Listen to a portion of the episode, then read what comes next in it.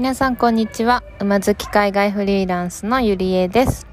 この番組では私のテーマである馬海外フリーランスについてお話をしていきます、えー、今回はですね何話そうかなと思っていたところ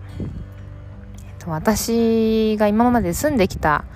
海外のお家ヨーロッパのお家事情についてちょっと面白かったお家の紹介をしようかなと思っています。で、えー、まあ、まず、どの国の家なのっていうのは、ハンガリーっていう国です。ヨーロッパの中では東ヨーロッパ、東欧に位置する国なんですけれども、オーストリアの右、オーストリア、ウィーンって皆さん聞いたことはあるかなと思うんですけども、その右側にある電車で高速電車で2時間前後で着くんじゃなかったかな確か。はいそんな距離のところにあります。で私はそこの首都ブダペストっていうところに住んでいたんですけれどもそこで、えー、借りていたお部屋がですねすごかったんですよ。うん。えっと何がすごかったかというとサウナがついてたんです。で、そう。でもですね、私が豪邸に住んでいたかっていうと、まあ、確かに広かったは広かったんですけれども、家賃は6、7万ぐらいかな。で、サウナ付きのお家っていう、ちょっと贅沢な、ね、お家に住んでおりまして、はい、今日はそのお家の紹介をしようかなと思います。とは言ってもちょっとラジオなので写真は見せれないんですけれどもなんか口で説明してこうイメージをしてもらえたらいいかなと思います。で私がそのブダペストのサウナ付きのお家に住んでいたのはですねえっ、ー、と2年前ぐらいかな？から1年うん1年半年ちょっと半年以上1年弱ぐらいはい住んでいました。で、えー、そこはですね、えー、ハンガリーはですね私はワーキングホリデービザっていう形で1年間行ったんですね。で日本から行ったのではなく、えー、その前の1年間はフランスのワーキングホリデーをしてました。でそれは日本からフランスに行っ飛んで1年間滞在したんですけれどもハンガリーのワーキングホリデービザっていうのは現地申請が必要なんです。なのでえっとまあ通常というか多分多くのワーキングホリデーっていうのは日本で日本にある大使館に申請をしてそこでもうすでにビザをもらって行くんですけれどもそうではなくてハンガリーのワーキングホリデーの場合は現地に行って現地の移民局っていう、まあ、外国人の滞在とかをこう扱う部門があのなて言うんですかね公民館じゃなくて市役所みたいな感じの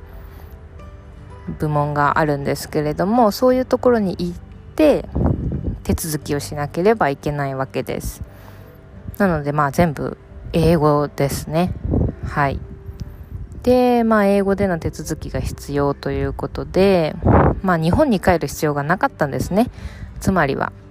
なので、まあ日本にも帰らずにフランスから直接ハンガリーにちょっと電車の旅をしまして、ただフランスからハンガリーって結構遠いんですよ。なので、ドイツにまず行って、ドイツに1泊してなんかこうちょっと旅行しながらハンガリーに行くっていう感じでハンガリーに着きました。でハンガリーに着いてまあまずは家ですよね。家どうしようってなっても見もしない大家さんに会いもしないのに家を1年間分決めるって結構リスキーじゃないですか。結構あの不動産の関連でね外国人相手にこう曖昧な契約をしてこう保証金が戻ってこなかったりとか結構そういう事例もあったりしますし何より1年間住むお家を全く見ずに写真だけで決めるっていうのもちょっと嫌だなっていうのがあったので、まあ、まずは仮住まいとして民泊 Airbnb ですね。あれを1ヶ月借りてブダペストに滞在しました。で、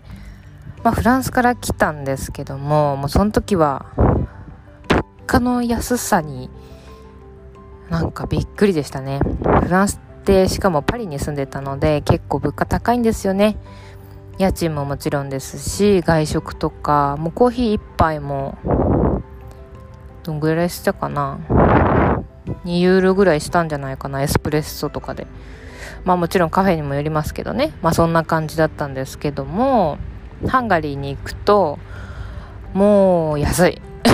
コーヒー屋さんも安いしコーヒー屋さんカフェですね。カフェも安いし外食も安いしまあそもそもねあの通貨が違うんですけどもまあその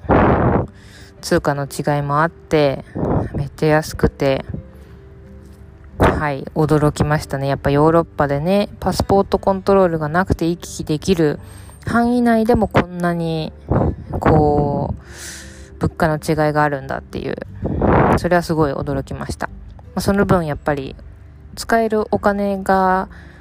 例えば月に10万円使えます15万円使えますってなった時にフランスとハンガリーでどっちでこうより自由な生活ができるかっていうと明らかですよね。フランスだと10万15万だと結構しっかり自炊もして切り詰めみたいな感じもねあのー、場所によってはあったりしますけどもハンガリーでは10万15万あったら結構いい暮らしができるんじゃないかななんて思ってはい。っていうのがまあハンガリーの第一印象でした。でまあ、その中で1ヶ月間そのね仮滞在民泊で仮滞在をしている中で実際にその現地の移民局に行って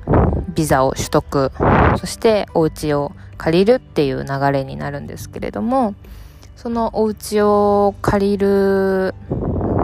お家を探すっていう段階の時にそのですね、民泊でお世話をしてくれた方の知り合いが、の入居者探してるオーナーさんを知ってるっていうことで、のそのオーナーさん紹介していただいて、お家も紹介してもらったんですよ。で、そのお家は、まずは仮滞在でいいかなと思ってたんですね。ちょっと自分の予算よりは、考えてた予算よりは、多かったので、まあ、せっかく安い国ハンガリーにいるならもうちょっと安い家賃でも探せるんじゃないかと思って仮滞在をしたんですけれども、なんとお家に行ってみると、サウナもあって、珍しく、ヨーロッパのお家には珍しく、バスタブもあって、で、めっちゃお家綺麗だし、天井も高いし、目の前にバス停が止まるしっていうなんかもうでベランダもあったんですよねちっちゃいけれども。でクーラーもあったんですよ。もう多分ヨーロッパでお家探してクーラーあるとこってあんまりないと思うんですけどクーラーもあってねびっくりしましたねでねちょうどその引っ越すシーズンが8月とか7月だったんですよ。で一番暑い時期で日本ほど暑くはないんですけどもやっぱりヨーロッパもあのー、地球温暖化の影響でこう30度を超える日っていうのが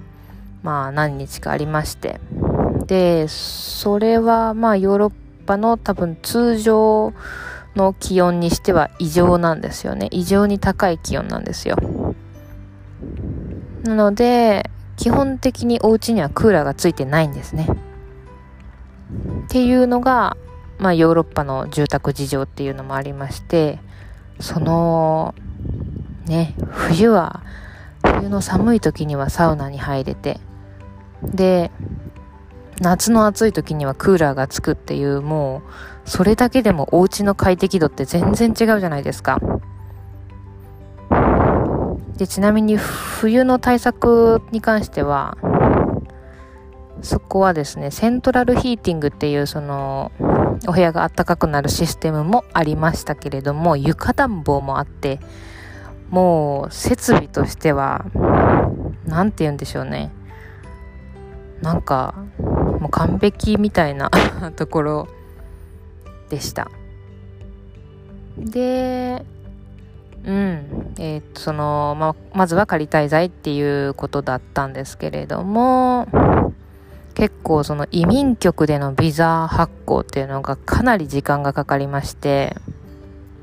なんかもしねその海外にでそのビザにこう苦しめられたとか現地でこうビザを発行したみたいな方がいたらもしかしたら共感してくれるかもという思うんですけれどもなんかなんていうあれ何なんでしょうね。ちょっと愚痴みたいになっちゃいますけどもなんか2週間後に取りに来てって言って2週間後に行ってもあまだできてないって言われて。それがね3回ぐらい続いたのかな。でももうねやっぱり私としてはその入れないなら入れないで帰る方法を探さなきゃいけないしいるならいるで早くお家の契約したいしみたいな。もうずっと板挟み状態でがですね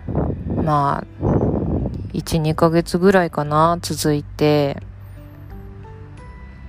なんか大変でしたね。まだ出ないのみたいな。なんかもうダメならダメって言ってほしいみたいな感じで。そう結構ねなんか結果的にはただ単に手続きが遅かったのかな。特に追加資料言われることもなくビザは結果的に降りたんですよ。なんですけれども降りるまでにめっちゃ時間かかってなんかずっとチューブラリンの状態がね続いて結構ストレスフルでしたねその時期は。でそれもずっとその大家さんのところにお世話になっててっていう。ごめんまだビザ降りないから長期の契約できないんだっていうのをね何回かちょっと言ってでもそこのの大家さんもハンガリー人と、えー、旦那さんがフランス人の方で、まあ、やっぱりヨーロッパ圏内とはいえ外国人としてそのハンガリーに住んでいたっていうこともあってそのなんだろう外国人がなんて言うんですよね。じうん外国に住むことの難しさとかもやっぱあの理解してくれる方でああそうだったんだなんかごめんねっていうごめんねっていう言い方はどうなんだろうな。表現合ってるのかな。なんか理解するよみたいなあなたの苦しい状況を理解してるからまあしょうがないよねみたいなことをね言ってくれる方でなんかそれもまた嬉しいような申し訳ないような みたいな。っていう状況が続いてやっぱりそうなるとこうねお家の良さはもちろん家賃もちょっと高いっていうのもありましたけれどもなんかこの大家さんなら安心っていう安心感もその中で芽生えてきてで、まあ、正直に言ったんですよ。のなんて言うんでしょうねそのお家自体はすごく気に入ってるしまあ場所もね設備も、まあ、何より大家さんがなんかあなたがすごくよくしてくれるからできればここに住みたいとは思うんだけどまだビザもちゃんと降りていないしの予算よりは少しオーバーしてるからちょっともうちょっと考えさせてほしいみたいなことを正直に言ったら、まあ、そのね私と、えー、大家さんの間でもまあ家賃のやり取りもねその都度やってましたしその中でお話もしてたっていうのもあってなんかそういうことならばのちょっと家賃を下げるからの住んでくれないみたいな。ビザが降りたらねもちろん。ビザが降りたら住んでくれないみたいな。まあやっぱり大家さんとしてもその信頼できる人に住んでもらうっていうのは一番ね大事なことですしの何かこう例えばトラブルがあって何もねこう言わずにトラブルを隠し続ける人とかもやっぱねいますよね。壊れてるけどそれを隠すみたいなそういう人もまあ中にはいるでしょうし家賃の滞納とかもまあ可能性はあると思います。そういう中でまあ短いなりに私と大家さんでこう信頼関係もできてそういう話になってあなんかもうそんなことまでしてくれるんだなみたいなのもありちょっとまあ嬉しくもありそこに住むっていう決断に至って1年弱住みました。はい。なんかお家の紹介っていうより大家さんとの出会いみたいになっちゃいましたけど。はい。そんな感じでそこのお家に住むことになりました。で皆さんこう海外のお家ってでもちろんその海外も国によってねいろいろ違うと思うんですけどなんかどういうお家を想像しますかね？こう日本だとなんだろう。一般的にまあワンルームだとねバストイレとお風呂が一緒っていうこともあったりしますしうん。まあキッチンとかもね割と小スペースにコンパクトに収められてることもあると思うんですけどもそのヨーロッパでお家を探す際に、まあ、私も割と安い価格帯で探してはいます。けどその割にはオーブンがついてるお家があったりとかあとはなんだろうな。うーん。あオーブンがっていうその前に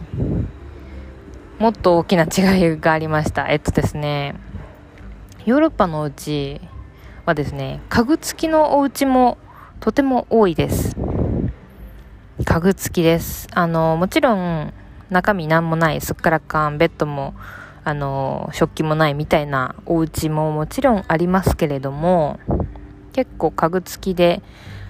えー、ベッドもついてるし食器とかお鍋とかのキッチンのコンロはもちろんオーブンがついていたりとかもうお布団とかまで全部ついています。でそういうお家が多いんですよ。だからもう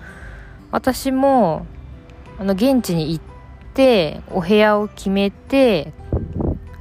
家具買わなくていいんです。自分が必要なえっと洋服とかそういうものがあればすぐ住み始めれるんですよ。それがね日本とこのヨーロッパのお家の大きい違いかなと思います。私がこう日本の方に会って1年ごとにいろんなおあの国に行って住んでるんですって言うと「えー、大変ですね」って言われるんですよ。まあもちろんその気持ちもわかりますし、まあ確かに大変です。はい。けれども、多分日本の引っ越しよりは、だいぶハードルは低いです。うん。なんかこう、なんでしょうね。多分、何が違うんだろ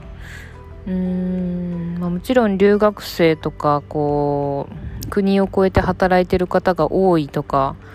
そういうのももしかしたらあるかもしれないですけども、まあ、だから民泊みたいな感じですよね。日本でいう。こうホテルじゃないや。普通の一般のお宅のお宅を家具付きで貸し出してとかあるじゃないですか。日本でも。そういう感じに近いのかなイメージは。それをその数日単位数週間単位じゃなくて数ヶ月単位1年2年3年とかもそういう長期でもその家具付き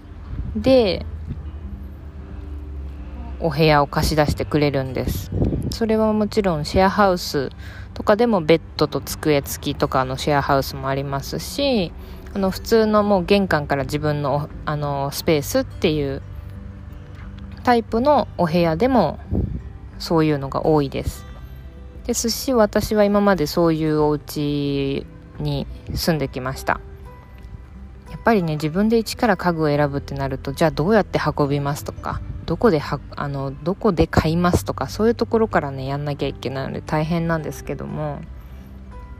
そこはあのヨーロッパの引っ越しにおいてはあまり心配しなくていいのでまあ今ある設備プラス自分の必要なものを買い足すくらいな感じではいできるのがヨーロッパのお家のいいところかな。でそういう点でハンガリーのお家ではまあサウナもありクーラーもありソファーもありベッドもあり机も椅子もあってキッチン設備ももうある程度食材買ってくればあのお料理できるぐらいあってもちろん冷蔵庫も洗濯機もついているっていう中で67万だったらめっちゃ安かったなーって今となっては思いますね。なんか東京とかだとその国の首都っていう意味ではねハンガリーのブダペストと日本の東京っていうのは、まあ、規模は違えど、ね、首都という点では同じですけども67万で家具も設備も全部ついてってなるとそんなんじゃ引っ越しできませんよねきっと。月67万じゃ。うん。なんて思います。はい。はい。ということでちょっとこの辺で終わろうかなと思います。今回はハンガリーの、えー、サウナ付きのお家についてまあそのお家を借りた経緯とかヨーロッパの住宅事情引っ越し事情みたいな感じのお話ししました。多分あの国によってまた違うでしょうしヨーロッパの中でももしかしたら私が行ってない国とかは全然違うこう住宅事情だったりするのかなとか思うんですけれどもはい。なんかもし皆さんの経験とかあの質問とかありましたらプロフィールのあのホームページのところにお問い合わせページっていうのがありますのでよかったらそちらから